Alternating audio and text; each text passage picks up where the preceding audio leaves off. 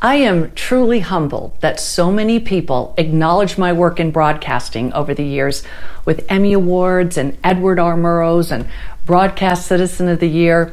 But what people may not know is that all of these awards share a common thread. They're all about people who had to conquer their fears. And that's what I want to talk to you about today. Conquering your fears once and for all. Your right before oh, you somehow. Whatever you do, just don't miss now. All of these awards recognize ordinary people who overcame extraordinary odds by facing their fears. Let me share a couple of examples with you. It's impossible to forget the parents of Lexi and Sid Stark Colorado's first successfully separated conjoined twins. Jim and Emily were told they might want to consider aborting their daughters because they may never have a normal life. Stephanie Riggs with CBS station KCNC in Denver has been reporting on the Stark family from the beginning. She picks up their incredible journey on Independence Day.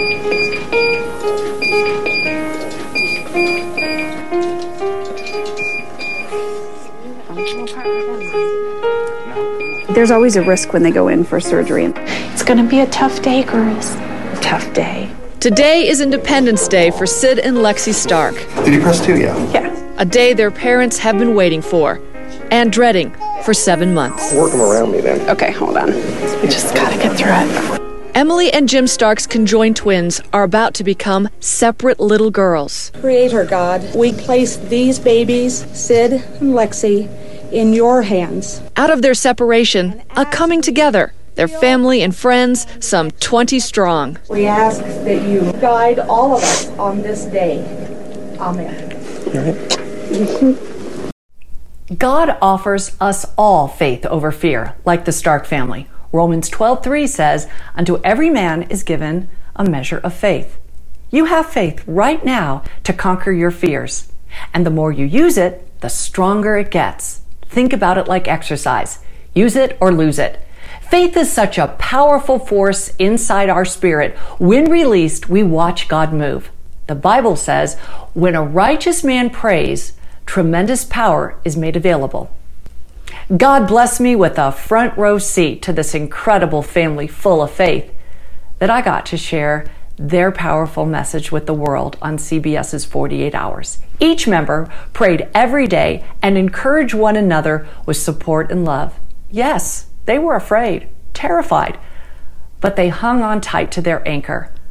I can't describe how full my heart was when I got to attend the graduation parties for Lexi and Sid Stark and watch them run off to college and pursue their divine callings.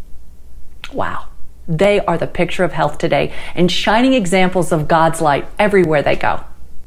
Did prayer make a difference? I believe it did, and here's why. Prayer is the bridge that God designed between the material realm and the spiritual realm. When you pray through the name of Jesus, you release God's power to do immeasurably more than you can ask for or imagine. Ephesians 3:20. In fact, God knows what you're going to pray before you even open your mouth.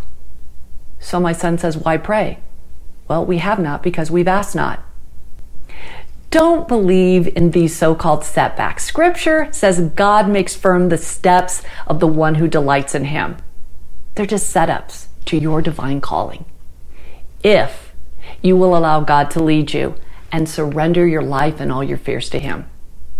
Another award winning story profiles a brave soldier who met some kids when he was stationed in Africa.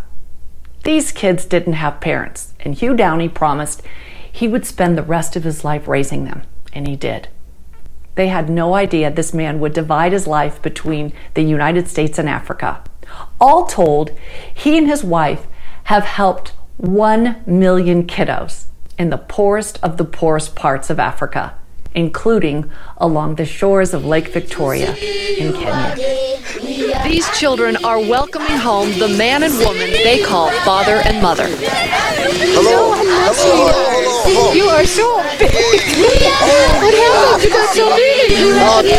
Hey, Cha-Cha, how are you? Fine, good to see you. Yes, nice. How are you doing? Year after year, Hugh and Marty Downey spend half their time in Denver and the other half on the shores of Lake Victoria, where they run a home for orphan children. They're my kids. This is my family. Used to be when I saw the kids like this, it just would break my heart. But after 40 years, when I see these kids, I see hope. In the early 60s, as a communications officer in the Army stationed in East Africa, Hugh Downey found himself consumed by the disease, destitution, and death surrounding Africa's children. The situation would only get worse as famine swept through Ethiopia and diseases like cholera, dysentery, and malaria ran rampant through the continent. It's not enough just to cure a person, but to teach them how they got sick and how they can avoid becoming sick again. And if you want to have a lasting impact on the people and on the community we serve, it has to be with the children. What Marty and Hugh Downey and Jim and Emily Stark did is really no different than a little shepherd boy armed with only a slingshot and a stone from a riverbed. While all the Israelites were frozen in fear, David trusted God and defeated Goliath in one shot. Or how about a teenage girl between the ages of 12 and 14 who found out she was going to give birth to the Savior of the world. The angel Gabriel told Mary, Do not be afraid, for she had found favor with God. We are a people full of fear, and we shouldn't be. Fear really boils down to a battle of faith. Do you believe what God says or not? Fear can cause us to wonder if God is who he says he is, and there's no freedom in that. That's why fear not is written 365 times in the Bible because it divides our attention, our mind, our focus off of God. As long as fear dominates our lives, we miss now our divine callings.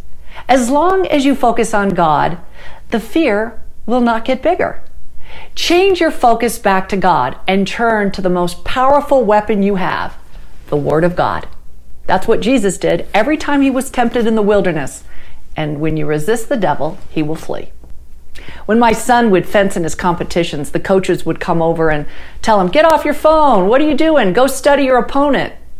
Know how he moves so you can beat him. Well, let me tell you something about our opponent. He's organized, he has an army. Not nearly as big as God's army. Only a third of the angels fell with Lucifer. But he is determined to kill, steal, and destroy you and your family if you let fear win and forget who's really in control. When fear knocks, have faith answer the door. Because when you open the door to fear, you invite Satan in. Faith slams it in his face. I have found that fear evaporates when you face it. Think of it like a bully on the playground. Just make up your mind that he isn't going to mess with you anymore. Really, bullies only have as much power as we give them. Look, fear is understandable with the recent pandemic or hurricanes or fires. It actually can alert us to get out of the way and get into safety. But if we've learned anything, it really doesn't make our circumstances better. What I have found is it just steals our strength that we need to get through our fears because Scripture says fear does nothing but torment us. Fear is what our spiritual enemy does to disrupt God's good plan, our divine calling. In fact, Paul warns us not to be anxious about anything, but in every situation, thank God. And he even goes on to say in Philippians that you can do all things through Christ who gives you strength. So, what does that really mean to a believer? What can we do to conquer our fears? Well, I'll tell you what I do. I write my fears down and I give them to God. In fact, I even put a date on it and I don't even think about it anymore. I just put it away and I say, not today. And then I go back and I notice how giving that to God and surrendering it, He does do exceedingly abundantly above and beyond anything I could have asked Him or imagined. I look back on my life and I just can't believe this partnership. And I'm so glad that I found it. That's why I'm compelled to use all my gifts to share this message with you, because I don't want you to miss your divine calling. I also found that it helps to spend time in God's Word every day, understanding His promises. And let me tell you something else that works for me is listening to worship music. Worship music is so comforting to me. You know, I didn't know this, but when Mary was afraid, in Luke, she actually wrote a praise song to God. She was so enveloped with his love that she knew that she could trust him all the way to the cross. So, what are you waiting for? Today is the day for you to say once and for all that God is with you and nothing can be against you. Romans 8:31. You know, when people say that once you become a Christian, meaning that you trust Jesus Christ with your life and you believe he died on the cross for all of your sins and your grief and your pain and your suffering, that life is going to be easy. Well, that's not true. It's not that you're not going to have fear. What it means is you're not going to have to go through it alone. It says in Zechariah 4 6, it's not by power or by might, but by my spirit, says the Lord Almighty. That Holy Spirit, I pray right now, comforts you no matter what you're facing and guides you and gives you discernment so that you can reach your divine calling and face your fears. I'm Stephanie Riggs.